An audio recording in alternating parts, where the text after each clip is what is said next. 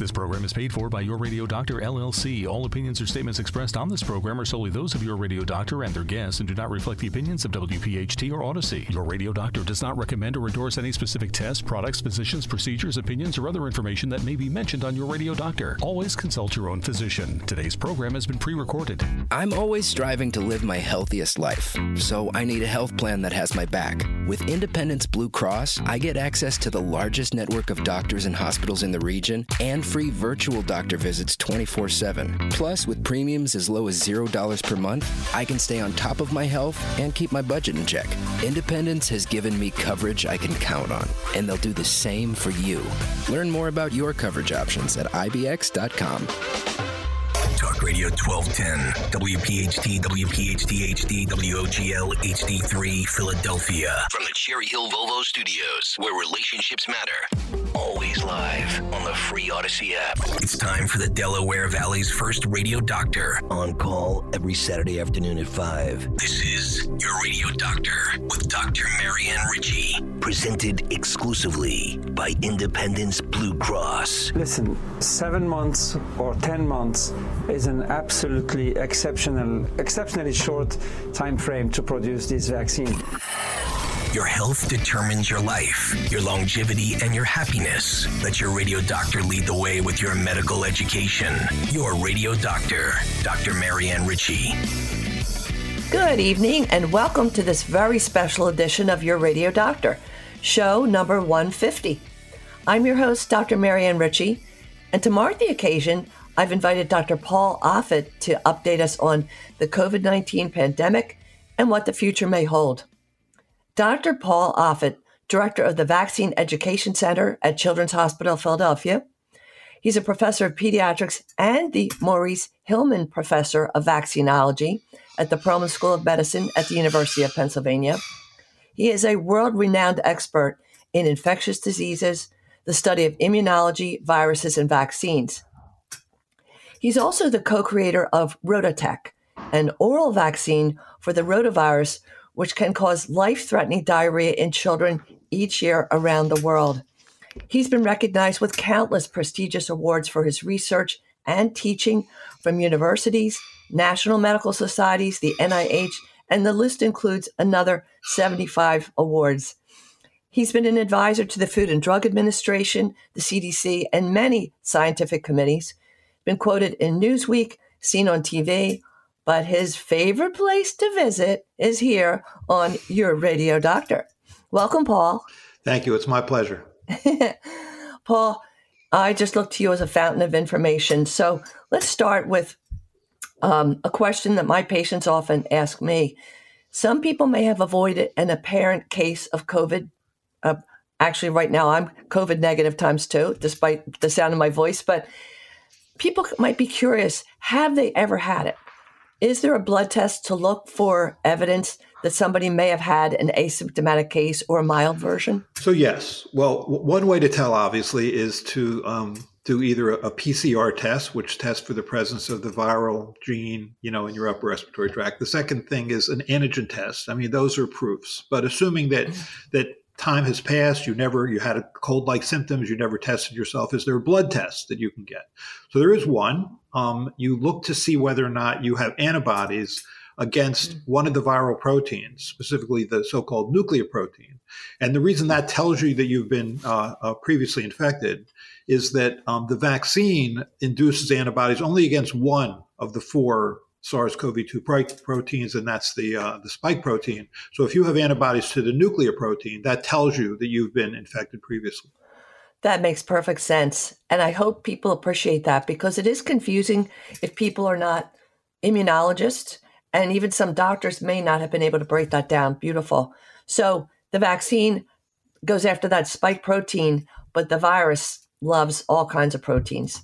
Um, so does Omicron, the, the latest variant or the one that popped up last year in September, does that have a higher secondary attack rate? Because I know it is more contagious.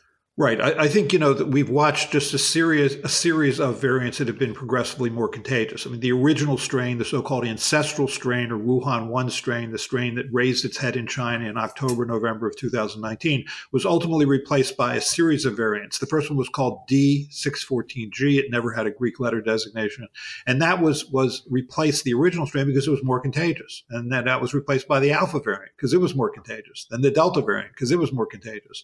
Then the original Omicron variant, which was so called the BA1 variant, because it was more contagious. So these are, are very contagious. And, and, and so um, even if you've been previously infected or vaccinated, um, you could still get a mild infection. But the good news is, is that previous infection or vaccination does protect you against serious illness, which is the goal, but it's not going to protect you for very long against mild illness. We're going to be living with this virus for decades, if not longer. And I think we can expect that, like um, influenza or respiratory syncytial virus or the other sort of winter respiratory viruses, that this virus, SARS CoV 2, will join that pantheon of winter respiratory viruses that you see pretty much every year causing you know thousands and thousands of hospitalizations and, and deaths. Mm-hmm. and we had a great conversation the other day. Thank you for your time. And the same holds for the rotavirus. Let's spend a little time with that because it has saved probably hundreds of thousands of children around the world it took you 25 years to to really get that perfected. Let's talk about that for a second. Right. So it wasn't just me. Uh, um, I was part of a team that included Stan, Dr. Stan Plotkin and Fred Clark, and then all the hundreds of researchers around the world who worked on rotavirus. But you're right. The, the um, rotavirus was a virus that in this country causes fever, vomiting, diarrhea, primarily in children between six and 24 months of age. And people who are as old as me know that, that when, in the, when the winter came, you would see, at least at our hospital, Children's Hospital Philadelphia, we'd see 400 admissions a year in babies who were mm. dehydrated. Mm. There were 75,000 hospitalizations a year from that virus in this country and 60 deaths a year. But in the world, that, that virus killed 500,000 children a year. I mean, as many as 2,000 children a day. Uh, so that vaccine then came out in uh, 2006, Rototected, then Rotarix, another rotavirus vaccine came out a couple years later. And so those vaccines definitely are saving um, thousands or arguably tens of thousands of lives every year. Mm-hmm. And you've brought the death rate down to a very low percentage. So we consider it a bonus or it is a win, successful because mild cases, fewer hospitalizations, and fewer deaths which is the goal of any vaccine, yes? That's right. Certainly the goal of these kinds of viruses. I mean, so rotavirus, just like SARS-CoV-2, just like COVID, is a short incubation period mucosal infection, meaning from the time when you're exposed to the time that you get symptoms is short. When you, those kinds of viruses, you're never going to eliminate. What, what you're trying to do is a so-called flatten the curve, save the healthcare system, keep people out of the hospital, out of the intensive care unit, mm-hmm. and out of the morgue. And and I, I think the COVID vaccine now is doing a very good job of that. The rotavirus virus vaccine certainly is, um, but I think you, it's uh, a lot to expect that you would ever eliminate those viruses because I don't think that's going to happen. Sure. And with your experience, I'm I'm listening to you more than somebody who's kind of out there guessing. Is there a condition uh, known as long COVID? Do you believe that exists? How common is it? And how would you say it manifests? Yes, I think it's real. I think it's probably more than one thing. And I think that's probably uh, where people get confused. It's defined differently. I mean, some people will say long COVID is a persistence of symptoms four months after the original infection, or eight, I'm sorry, four weeks later, eight weeks later, 12 weeks later. Um, and, and there are definitely um, overlapping um, problems that I think are associated with long COVID. So, for example, some people will have sort of persistent clotting in their lungs or other organs, which cause symptoms. Uh, some people have this sort of hyper um, uh, dysregulated immune system, which can cause problems. I think for some people, the virus may continue to reproduce itself for a longer period of time. Mm-hmm. Each of those problems would be associated with a different solution, and they're not uh, mutually exclusive. And I think we're going to learn about that over the next year or two, or three. But it's certainly true that a vaccination definitely decreases your chance of having this problem. Mm-hmm. And I was going to ask too is there a definition? It sounds as though if a person has COVID and the symptoms remain for at least four weeks, is that a fairly reasonable cutoff? Or if they recur later, let's say somebody, uh, their symptoms improve, might symptoms come back at another time? Is that part of long COVID? Yes, yeah, I think that is true. Mm-hmm. By the way, COVID isn't the only uh, infection that does that. You can also sure. see sort of long term symptoms with influenza, with Ebola virus. I mean, with uh, Epstein Barr virus, which is the virus that causes mono. So it's this is not unique to SARS-CoV-2. I think we, we pay special attention to this because we're paying so much attention to this virus. And it came on fast and furiously. And uh, I guess one of the other issues that we'll learn more about as time goes by is if somebody was seriously ill or if they had been in intensive care, they're more likely to have PTSD or prolonged psychological or, or psychiatric issues, which are, are vitally important too. Sometimes we don't recognize that as readily. Um, could long COVID create new issues as well? Could somebody uh, who has severe episode end up with diabetes later on? Is that a possibility? So, so that was thought to be true early on, and mm-hmm. I think what ended up happening because you saw that as COVID sort of hit, that um, there was a period of time when there was a, a definite increase in ho- children, uh, certainly in children hospitalized with uh, with diabetes. And and but a more careful analysis showed that what was really happening was because we were frankly scared to go for routine care or, or emergency department care um, because of the fear of being around a mm-hmm. lot of people um, who you didn't know. There, there once we got more comfortable going to you know healthcare settings, then there was the increase. I think that I think that's all that was. So I don't mm-hmm. think diabetes is on that list, but and, and also the other thing um, which you alluded to is that you know, I think there was a price to pay, a psychological price to pay for 2020 when we isolated and quarantined and, you know, shuttered schools and closed businesses and restricted travel. I think there was a psychological hit to that, which I think also caused long term problems, which is to say clinical depression. If you look at the general symptoms that are most common with long COVID, they're fatigue, muscle ache, brain fog, and, you know, all of those things can be associated with clinical depression. So I think that's also part of it. Mm. And as you say, other viruses have done the same walk. Prolonged mono from uh, EBV when people have prolonged symptoms of fatigue, etc. Um, so, Paul, would you say that um, with the, the immunity, how does the immunity compare in a person who's had the actual viral infection versus immunity from the vaccination? Six to eight months. Right. So, so there's been a number of studies that have looked at this. I, I think you can make the following conclusions. I, certainly, infection does induce immunity that, that protects against serious illness. No doubt about it. I think that if you're if you were infected, um, there is an additional protection, a, a, sort of a breadth and longevity of pr- protection that comes with vaccination. So I think the the way we're now a little more than two years into having a vaccine, uh, it, based on recent studies, I think that, that that if you've had three doses of an mRNA containing vaccine, and at least two of those doses were separated by say about four months at least or you've had two doses of vaccine and a natural infection, I think you're likely protected against severe disease for a while. Uh, certainly, and and that assumes that you're less than 75 and otherwise mm-hmm. healthy.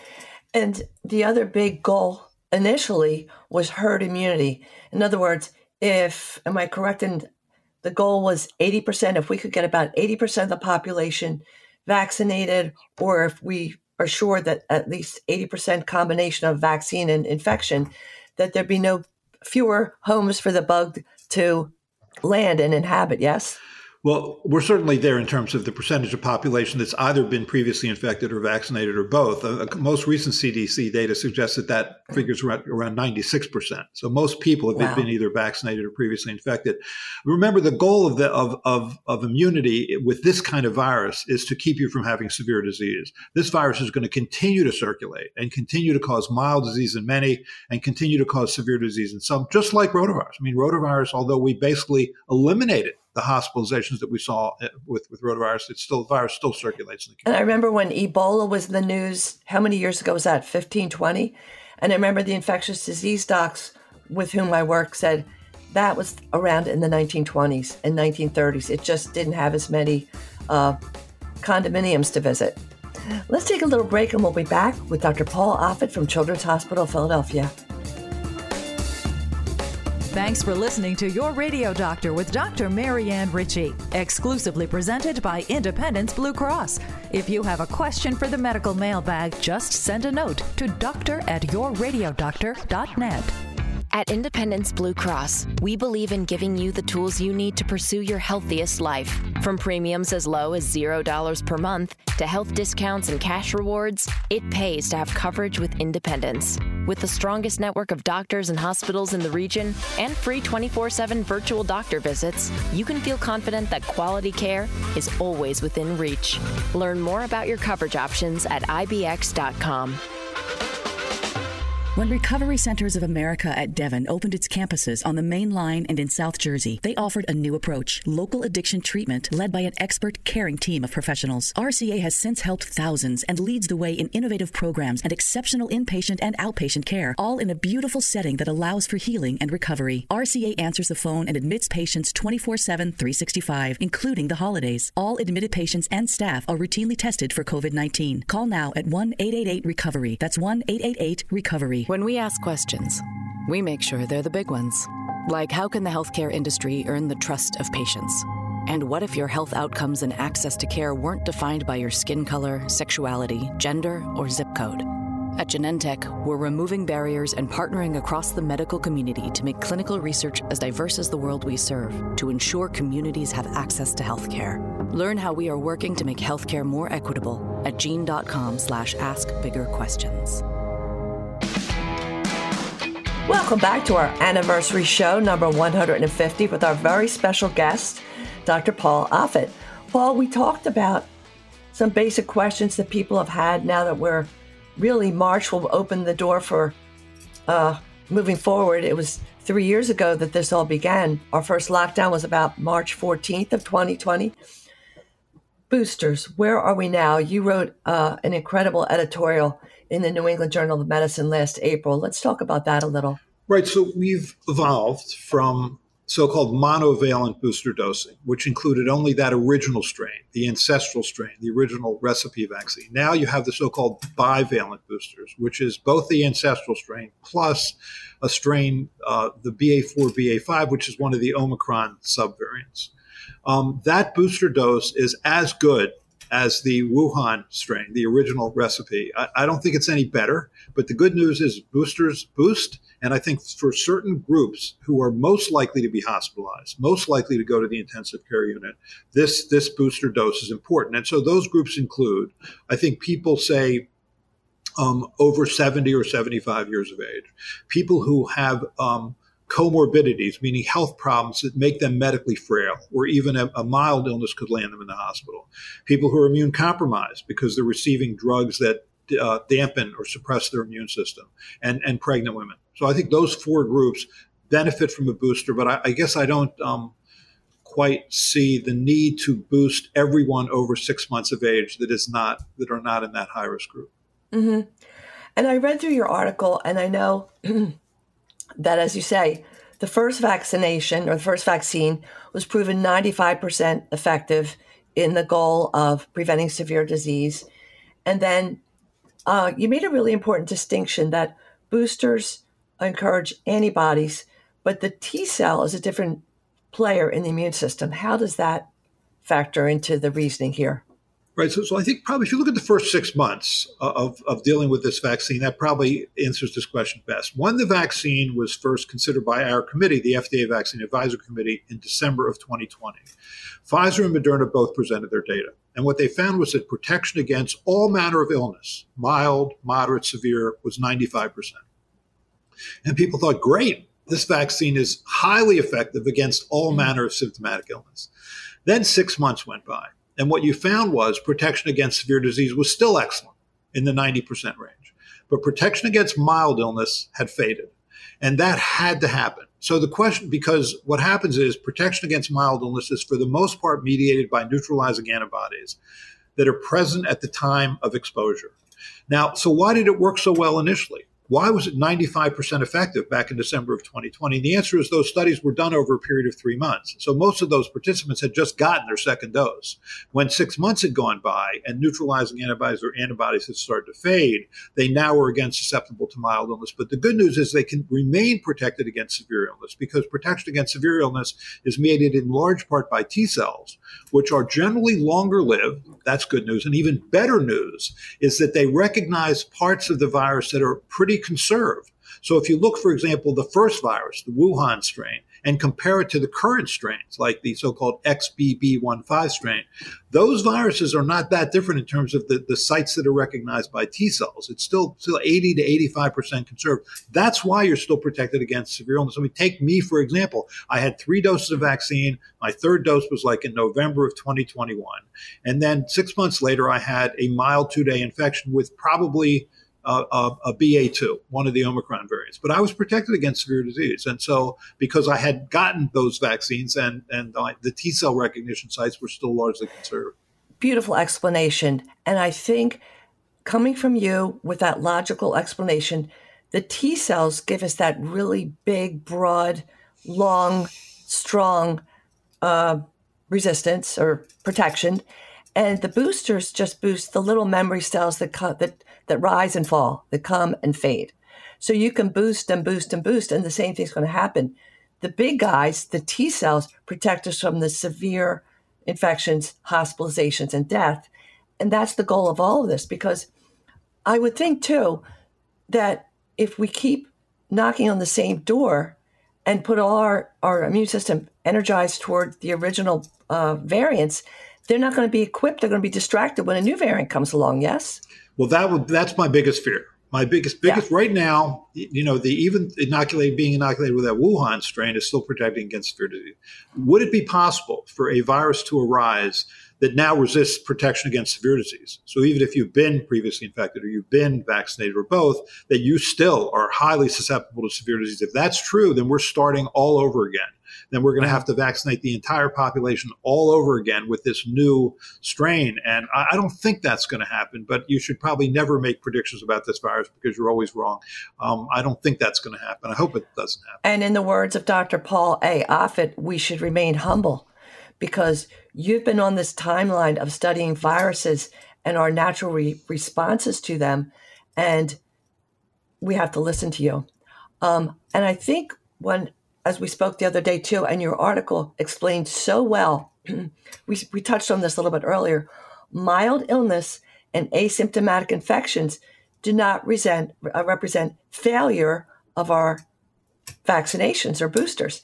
They're not breakthroughs. Tell us about that a little bit. Right. I think the first major communications error with this vaccine occurred in July, on July 4th of 2021, when now you're six months into into the vaccine. There was a, there was a an outbreak in Provincetown, Massachusetts. Thousands of men get together. They're celebrating the July Fourth holiday. About eighty percent are vaccinated. Nonetheless, there's an outbreak of COVID. So 346 men who had been vaccinated nonetheless got COVID. Now, four of those 346, or 1.2 percent, were hospitalized. That's a vaccine that's working very well if you have mm-hmm. that level of, of, protection. The other 342 had either mild or asymptomatic infection, which unfortunately the CDC in their report of this particular outbreak labeled breakthroughs. Now, breakthrough implies failure. That wasn't a failure. That was a moment actually to celebrate this vaccine. It had prevented hospitalizations. All the other people who were, who were exposed to the virus and infected were only mildly asymptomatically infected. In fact, Brett Kavanaugh, as part of a routine screen as a Supreme Court justice, was found to be positive around that time. And the media carried this with the word breakthrough. You would have thought, with the breathlessness with which the CNN and, and others were carrying this, that he was fighting for his life, which wasn't true. He just had an asymptomatic infection because he'd been vaccinated. Breakthrough, break, breakthrough, breathless Brett. Um, and then in uh, August of 21, there was an announcement or a suggestion that everyone be boosted. Is that when that kind of started? Right. So on August 18th of 2021, President Biden stood up in front of the country and announced that as of the week of September 20th of 2021, that a booster dose would be available for everyone over 16 years of age. Now, at the time, it was a two dose vaccine, and two doses looked like they continued to protect well against serious disease. And that was true right up through the end of, just, of 2021 before Omicron came in. So when he said that, what he did was he implied that two doses wasn't enough, that people weren't mm-hmm. protected. So again, you sort of inadvertently damned the vaccine. And then when our committee, the FDA Vaccine Advisory Committee, met on September 17th to consider what he had said, um, we voted against it. So, so it was an example of of the sort of uh, uh, politics trumping science a little bit. I mean, we should, if if you have advisory committees to the FDA or to the CDC, um, mm-hmm. let them make that recommendation. I think with the politics sort of got ahead of the science mm-hmm. on that. And I think that adds to the confusion too. are you, quote unquote, are you fully vaccinated? What does that mean? You can see how people toss terms around, even people who chat in a conversation in passing, or, you know, they, in the beginning when people were, um, you know, people were being encouraged to get vaccinated, listen to your pastor, listen, and all kinds of people from schools and all were saying, this is what you should do. And they were mixing metaphors and using terms that really led to confusion, including, are you fully vaccinated? What does fully vaccinated mean? Well, it's actually more of a legal term than anything else, uh, and it has to do with sort of whether the degree which uh, or the degree to which a product is uh, authorized or licensed. And so the terms that were born were fully vaccinated mm-hmm. if you've gotten two doses, and then up to date if you've gotten your boosters. But I think people are confused right now. I, yeah. I think, but if you asked 100 Americans, do you, you, know, what does it mean to be protected against uh, COVID? I think you'd get 100 different answers. people mm-hmm. just are a little confused. There certainly is booster fatigue at this point because look what happened. You know, the government um, bought roughly 171 million doses of this bivalent vaccine and then recommended it for everybody over six months of age. And maybe 50 million doses have been distributed, mm-hmm. and mostly to those who probably are at highest risk. Uh, mm-hmm. But I think most people think they don't need it, mm-hmm. as, as, it says. And I think, frankly, I agree with them to some extent that at least if you're if you're healthy and young, that you probably don't need another dose, assuming you've had three doses of vaccine or two doses plus one uh, infection. Yeah, and you say the people who probably need it most are those over age 70, 75 ish, or with comorbidities or immunosuppression or pregnancy. Um, so, masks, let's talk about that for a minute because we got used to wearing masks to a degree. Maybe it wasn't so uh, so positive for children and who are learning to speak and need to see people people's uh, expressions in the teaching setting. But this recent article that said masks don't make a difference. What say you? Right. So this was covered in the New York Times just within the last 24 hours, the so-called Cochrane collaboration. Um, that was a flawed meta-analysis, and there, there's actually there's a um, a an epidemiologist whose name is Katelyn Jetelina. And she calls herself your local epidemiologist, but she actually had a uh, review that she has a Substack um, where you can find her her stuff. Katelyn hmm. Katelyn uh, uh, But she, if you take a look at that, she does a really nice deconstruction of the problems with that article. And masks work; uh, they they certainly work. I mean, there was a study in Bangladesh where they offered some communities a, a mask and didn't offer it to other communities, and you clearly saw a decrease in spread. So they're not absolute, and some masks are better than others. And and the question is how you define the word works. Um, but I think in terms of protecting against severe illness, masks are a value and should be used certainly in places like the hospital, you know, chronic care facilities, uh, long-term care facilities. Yeah. Well, you touched on so many important points there, Paul, because a if they're worn um, even perfectly, perfectly sealed around your nose and mouth, it's a very contagious virus, and some of those little critters are going to sneak out. But you'll walk through a store or a school or a, a large group of people and you'll see that you know the, the the sign on the front door will say masks are required, but you see a lot of people wearing it under their nose. So there are lots of reasons why it may not work. But I think the other important thing is when you're wearing a mask, maybe it's a little bit of a reminder to change all of your behavior.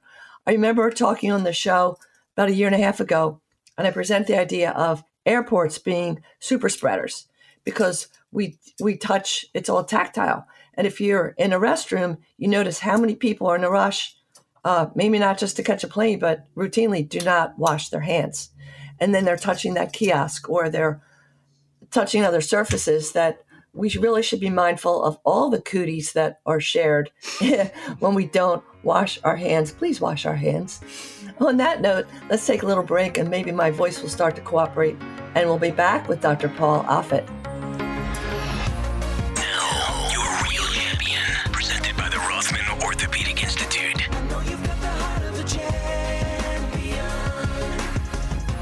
And now for your real champion. I call this segment Ode to a Mentor. As medical students, we study all specialties. During my time in surgery, I was convinced I'd be a hand surgeon. But on the first day of internal medicine, I opened the chart of a patient with a complex case of Crohn's disease. Along came a dignified senior attending who sat down, introduced himself as Dr. Franz Goldstein, and gave me a private lesson on inflammatory bowel disease then thanked me for listening and for helping to care for his patient. This was a scholar and a gentleman. With time, I saw him as a mentor, spellbound by his interaction with each patient, listening well, responding with caring, detailed explanations. Every word, every action reflected his empathy and commitment. I quickly realized that I walked in the shadow of a living encyclopedia. After I trained in GI, I was fortunate to join his practice at Lankenau Hospital and became a partner. He never referred to me as a woman doctor, never treated me as his junior partner. I was always his respected colleague. Over the years, I became fascinated by Franz Goldstein, the man. Methodical, punctual, calm. He quoted medical literature back to the 1930s, loved the opera, spoke five languages without an accent, and his backyard looked like Longwood Gardens. It wasn't until the eve of his 90th birthday that I had the honor of hearing his life story. At age 19, he and his sister, her husband, and toddler were on a train to Auschwitz. Their plan? At the next stop, Franz would jump first, catch the baby, then the others would follow. Well, Franz jumped, but woke up three days later after a concussion, never to see his sister again. It took four days to walk to his hometown, where neighbors hid him in their attic, Anne Frank style, for over two years. On rare occasion, he'd go outside in the dark at night for a breath of air, never wanting to be seen by the grandchildren who might reveal their family's secret. While in isolation, he kept a strict schedule of daily reading, writing, and caring for his cat. The structure was his saving grace. That's probably why, as a colleague, we met every morning at exactly 8:15 to discuss patient calls. He had the same coffee, the same Danish, cut in the same 8 pieces every day. The family had 5 daughters, and one sister had a boyfriend forced to serve in Hitler's army. At his own risk, the young soldier gave Franz a gun for protection. Borders were always changing between Poland and Germany. He had to learn Polish and Russian without an accent to survive. Sadly, Franz was the only member of his family to escape war torn Germany, but he was always thankful to those who helped him survive and begin a new life. With only three semesters of college, he came to the U.S. in 1947. Fate led him to find work as a technician in the Jefferson Research Lab of Dr. John Gibbon, where Franz's work led to a major breakthrough and the first successful surgery with the heart lung machine. He then graduated first in his Jefferson class of 1953, distinguished himself as a resident, then trained in both GI and lung disease. Later, recognized nationally and internationally with multiple awards, and was hailed as the president of the American College of Gastroenterology and the International Bockus GI Society. He wrote 143 papers and practiced until the age of 82. On several occasions, young Franz had looked death in the face. When I asked about his long hours of training in two fields at once, he said, After so many years of misery, anything would be better. He had survived the devastation of war and appreciated every day he had the chance to make the world a better place. Of his work with Dr. Gibbon, he humbly called himself a lowly lab tech and said, I did what I could. It was just a small step. I greatly admired Dr. Gibbon. During his final days in hospice at age 91, he recalled an epiphany he had during the war. He promised himself he'd never get ahead at the expense of another person, and said, As I look back, I worked hard and I never did anything to be ashamed of. I never expected anyone to donate or do anything for me, and to make a new life, I'd have to do it for myself. I hope I helped a few people along the way, which we know he did. Two days ago was February 23rd, his birthday, and I always think of him on that day. It was very painful to say goodbye to my dear friend and mentor, a shining star in the medical community. Franz Goldstein was brilliant, refined, and humble. Grateful for his new life, he devoted his time, talent, and energy to the art of healing. It was painful for him to look back, so he focused on the future. We spent years in practice together and at that last visit, he told me he always looked at me as a daughter. Surely Providence brought us together. My own father, who had passed away, was Frank, and now my mentor was Franz. And it wasn't until I read his death notice that I learned that the sister he lost in the war was Marianne. We salute you, Dr. Franz Goldstein. You're a real champion. Today's edition of Your Radio Doctor with Dr. Marianne Ritchie, presented exclusively by Independence Blue Cross, can be enjoyed anytime, anywhere, at your convenience. Just download the Audacy app and search Your Radio Doctor. It's health education on demand. I'm always striving to live my healthiest life, so I need a health plan that has my back. With Independence Blue Cross, I get access to the largest network of doctors and hospitals in the region and free virtual doctor visits 24 7. Plus, with premiums as low as $0 per month, I can stay on top of my health and keep my budget in check. Independence has given me coverage I can count on, and they'll do the same for you. Learn more about your coverage options at IBX.com. When you have orthopedic issues, you need a physician who eats, sleeps, and breathes orthopedics. You need an exceptionally specialized Rothman Orthopedics physician. They not only specialize in orthopedics, each Rothman physician only focuses on one area of the body, which means you can have confidence that you can get past pain and be what you were. Schedule conveniently online at RothmanOrtho.com.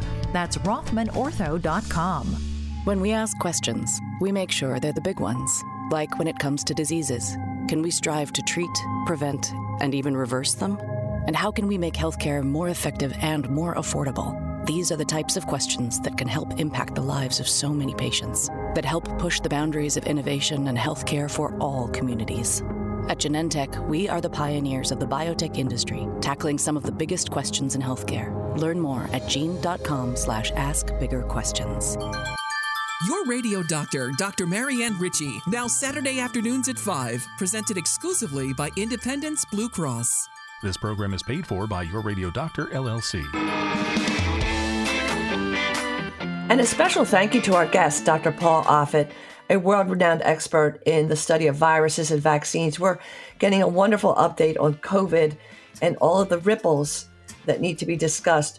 Paul, one of the things that worries people has been the attention paid to myocarditis or inflammation of the heart muscle. I guess you could get pericarditis too, or inflammation of the sac, which protects the heart. Let's talk about that a little bit, um, because I guess you really could see it with lots of other causes, other viruses, but in specific, people are concerned about myocarditis resulting from vaccine. Well, first of all, the virus causes myocarditis also. Uh, we see it in our mm-hmm. hospital uh, with a disease um, called MIS-C, which is this sort of multi-system inflammatory disease, this sort of post-infectious inflammatory disease that affects primarily the five to thirteen year old. But but it's uh, and it's insidious. Uh, what happens is children um, have often a trivial infection that is just picked up because they were uh, exposed to a friend or family member, and then and they're fine. They're running around, they're playful, they their fever's gone, and then a month later they come back with high fever and involvement of lung, liver, kidney, heart, and and often uh, end up in the ICU and occasionally die. We've probably had about 80 children roughly who have died of this, and and that's myocarditis. Oh. I mean, myocarditis occurs in 75% of those children. So know that the virus can cause myocarditis. Now, um, we didn't know the vaccine could do that. I think one of the the, the uh, challenges actually when you were on this this FDA vaccine advisory committee is, for example, in December of 2020, we were presented with studies of 40,000 people by Pfizer, 30,000 people by Moderna, which is the, the, typical size for any adult or pediatric vaccine trial, mm-hmm. which meant that 20,000 people got Moderna's, or 20,000 people got Pfizer's vaccine, 15,000 got Moderna's vaccine. That's not a lot of people. I, you know, when you're about to make a recommendation for hundreds of millions of people based on data on 10, 20,000 people, your heart is always in your throat a little bit because the history of, of uh, medical innovation is invariably associated with some human price that you didn't realize. And myocarditis was that. I, I don't think anybody would have predicted that these mRNA vaccines would cause myocarditis. Now, the, he, the, the general story on that is roughly the incidence is roughly one per 50,000 in general. For, for a, a 16 to 17 year old male, I'll, I'll, say a week after that second dose, it's about one in 6,600, which is more common. And for, if you look at children, say between five and 11, it's about one in 500,000, which is roughly the instance of getting, you know, struck by lightning. So, I mean, it's, just, it's rare. mm-hmm. the, the, the, the one thing about the myocarditis associated with the vaccine is for the most part, it is short lived, temporary, self-resolving. But I think, as is true with any uh, any disease or disorder in medicine, there is always a, a spectrum of illness. So I think we're going to find out more about this and whether there's any residual issues, you know, one, one year from now, two years from now, three years from now. But I think it, it's people need to know that that certainly for males and young males, uh, they are at a special risk of this. Uh, this phenomenon, which is to say, remember, it's much more common with the vac- with the virus than with the vaccine. But if you don't really need a booster dose, if there's not clear evidence for the, for the need of a booster dose in a healthy young man, don't give it because I think the thing that, that upsets me the most when people say is, well, what can it hurt? Um, any any biological that you give that has a positive effect can have a negative effect. If it never has any negative effect, it probably never had a positive effect. So just be uh, be humble about this and realize that uh, everything has a price. The operative word, be humble. And again, I guess that's what one of the points you made in your editorial in the New England Journal. Be aware that when we stimulate the immune system, either Mother Nature or our vaccination, that we want to be really sure. So, myocarditis or inflammation of the heart muscle, which is our pump, um, it seems, I guess, fortunately, if it comes from the vaccination, that from vaccine and or booster or vaccination? Well, so it's either, it's, either. Uh, uh, but yeah. it, it, tends to be it's no more common after a booster dose right. than after okay. the second dose. But usually it happens um, within a week, as opposed to natural infection. It, it pops up a month later, and so far, fingers crossed, the episodes or the the cases seem to be a little bit milder and. Uh, fortunately, the, the children, uh, actually young men up to their later 20s, yeah, somewhere like yeah, between 12 that, and 29. That's exactly More often right. than males than females. So that brings us to any adverse effects for any vaccine or booster. We have a national database, right? The vaccine adverse event reporting system. Let's talk about that a little bit. Has that been handled differently for COVID vaccinations than other vaccines? No, I think it's just been more of a, a, focus for the public because we have so much attention to this vaccine. So the, the Vaccine Adverse Events Reporting System was born of the National Childhood Vaccine Injury Act under the Reagan administration in 1986. And the goal was to give anybody who, who feels that there was a problem associated with a vaccine they can then report to this system. Anybody, doctors, nurses, personal injury lawyers, anti-vaccine activists, anybody can report. And, and it all gets included in the system. There's no filtering anything out. So I think at best, it, it can be it can be a warning system. It can be a hypothesis generating system, but it's not a hypothesis testing system because you're only looking at got a vaccine, had a problem. You're not looking at, you know, got a vaccine, didn't have a problem, or didn't get a vaccine and had a problem or didn't have a problem. So you need all four pieces of information.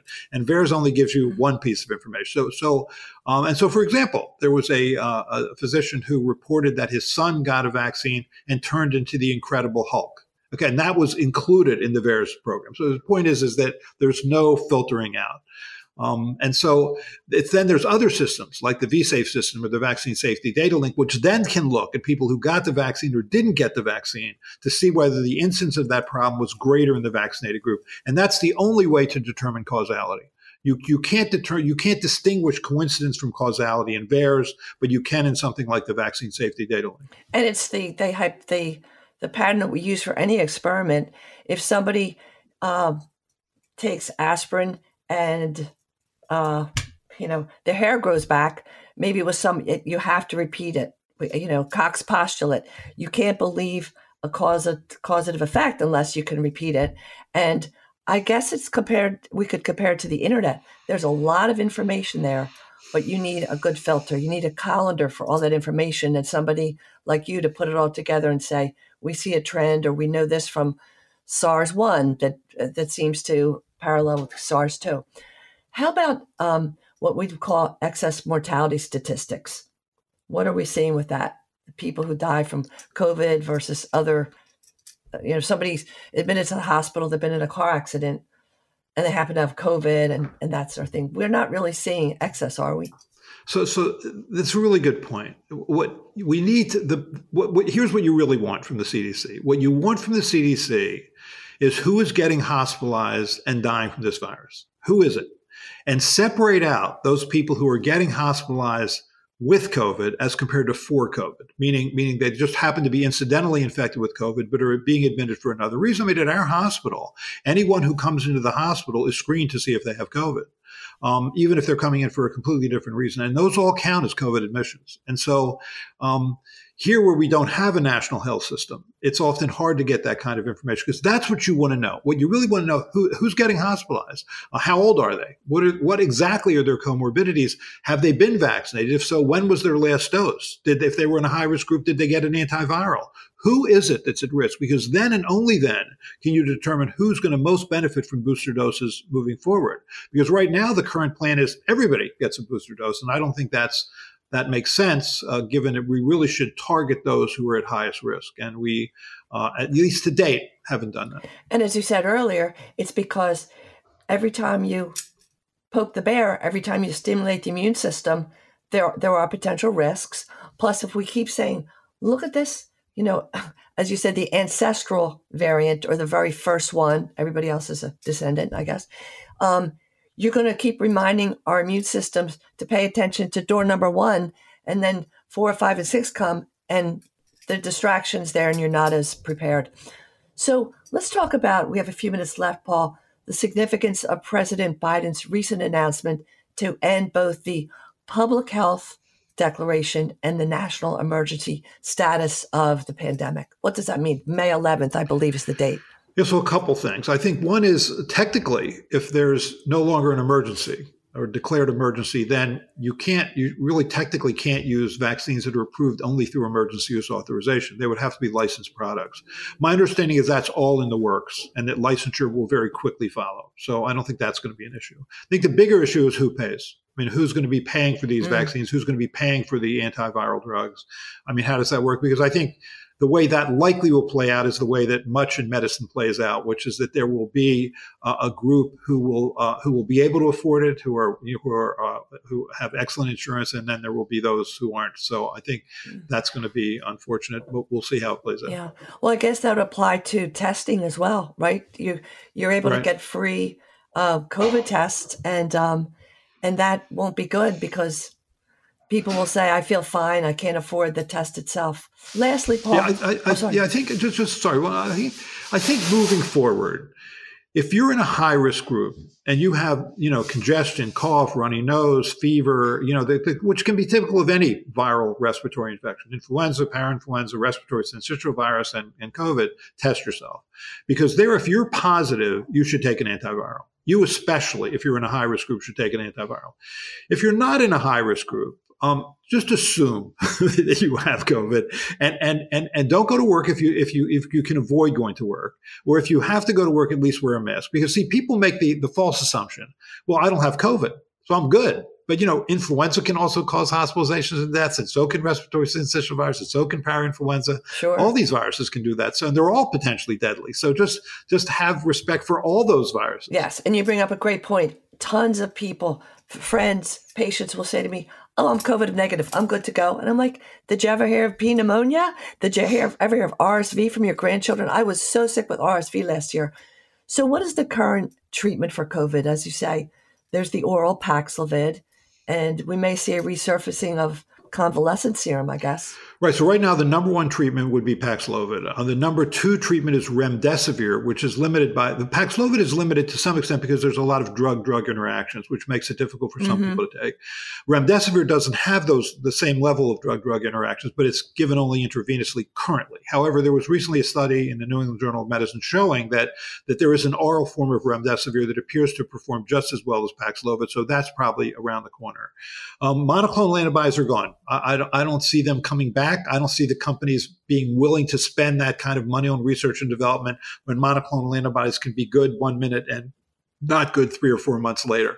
So I don't mm-hmm. see that happening. Convalescent serum may may come back. I mean, it, it, certainly if there's a virus that's spread that's resistant to everything we have, there's always convalescent serum. It's been around for you know mm-hmm. more than 100 years, and it does does work. So a couple distinctions for our listeners: Paxlovid. One of the meds interactions is if you're on a statin. Am I right about that? That people should be aware before they take a new drug. Tell your doc what other meds you take if it's not your primary care doc.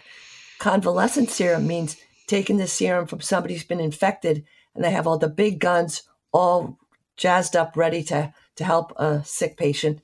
Monoclonal antibodies were the, was the infusion that was prepared, gen, genetically engineered. And that's what you're saying. That's probably gone the wayside. Let's take a little break. Right, I think. And we'll be back for our wrap up with Dr. Paul Offit. Your Radio Doctor with Dr. Marianne Ritchie is presented exclusively by Independence Blue Cross. Hi, I'm Sarah Rivera, Director of Nursing from Recovery Centers of America, one of your addiction experts from RCA. Today I'm here to talk to you about Narcan. Narcan is a medication used as an antidote for overdose. An overdose occurs when a patient or individual takes an opioid in excess. Opioids impact the respiratory system, decreasing the rate and depth of breathing. The breath will become shallow or they stop breathing altogether. This is called an overdose. Some of the signs and symptoms of an overdose are unresponsive to loud sound, being shaken, or a sternal rub. The breathing is irregular and shallow, may even slow or stop. Skin will become gray or purple. Nail beds will become white. The pupils will become pinpoint. The body will become limp. Breathing will become gurgly. The patient may snore, or you may hear some choking. Skin will become cold, clammy, or diaphoretic. Regardless of if you are aware if the patient has overdosed or not, Narcan can be used. It comes intranasally in a name brand generally called Narcan. You can get this over the counter at the pharmacy in prescription or non prescription form. When in doubt, it is safer to give Narcan. There are limited side effects. The benefits outweigh the risk of not giving Narcan. If the patient has a pulse and is not breathing, or vice versa, it is okay to still administer Narcan. Every three minutes, you may give another dose, as it is estimated that it takes EMTs seven to eight minutes to arrive on site. However, brain damage begins at four minutes. Risk factors for overdose include a new dealer not using for a period of time, new city residential location, new route of administration, medical conditions, age of the individual, combining it with other drugs, and using heroin that contains unknown and dangerous substances such as fentanyl. As you begin 2023 and look for a fresh start, reach out to Recovery Centers of America if you or one of your loved ones need help with alcohol or drugs. Call 1 877 938 0618 or visit recoverycentersofamerica.com backslash Devon. We answer the phone and admit patients 24 hours a day, seven days a week.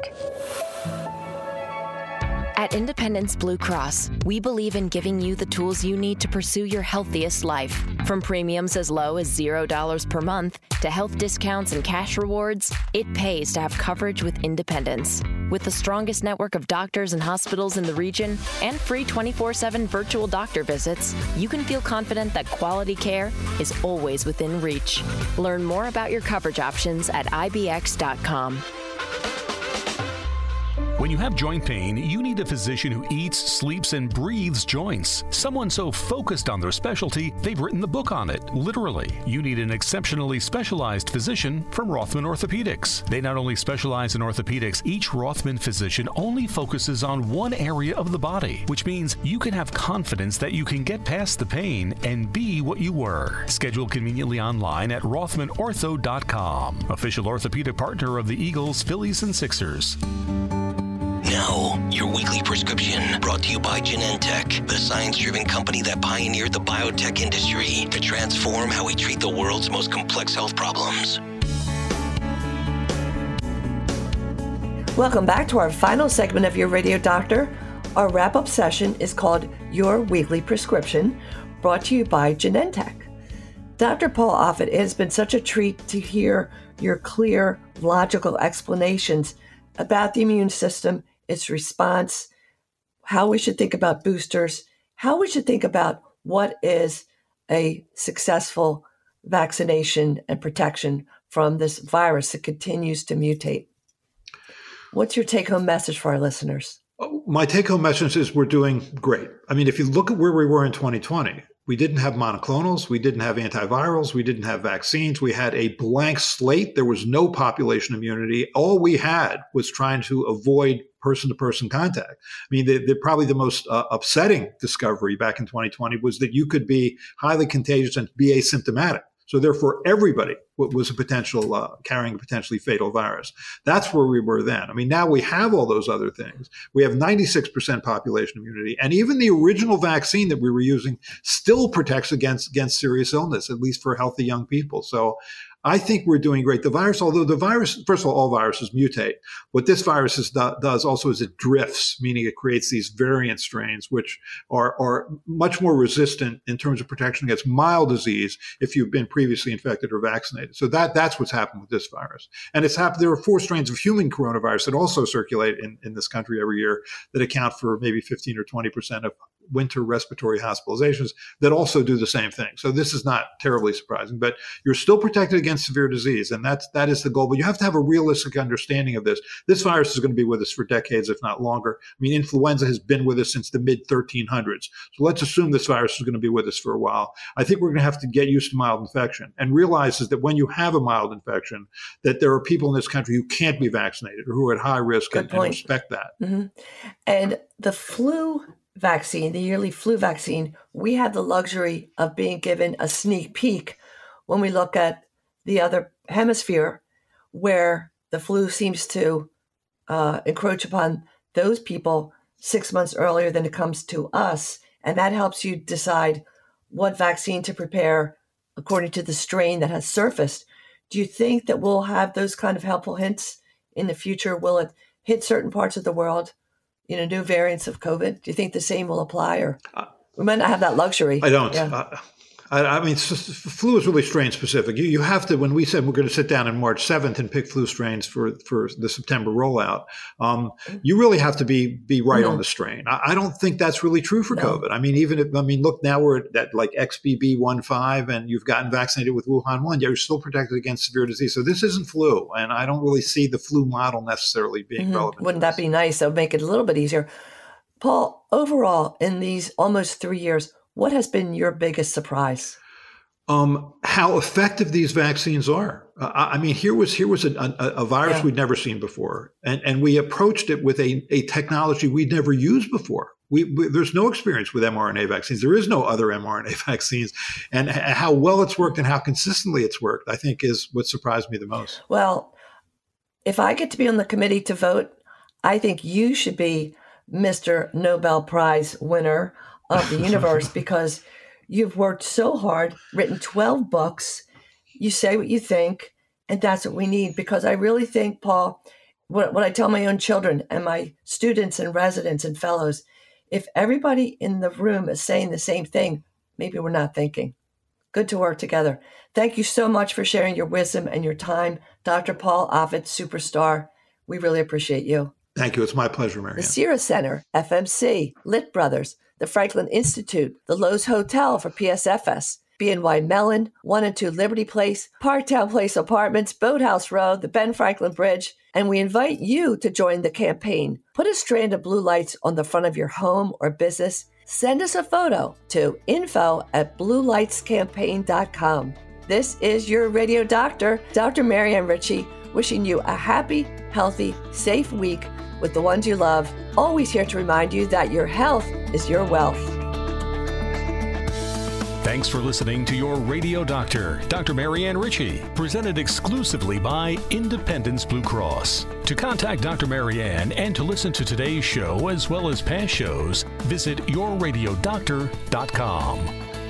This program is paid for by Your Radio Doctor LLC. All opinions or statements expressed on this program are solely those of Your Radio Doctor and their guests and do not reflect the opinions of WPHT or Audacy. Today's program has been pre recorded.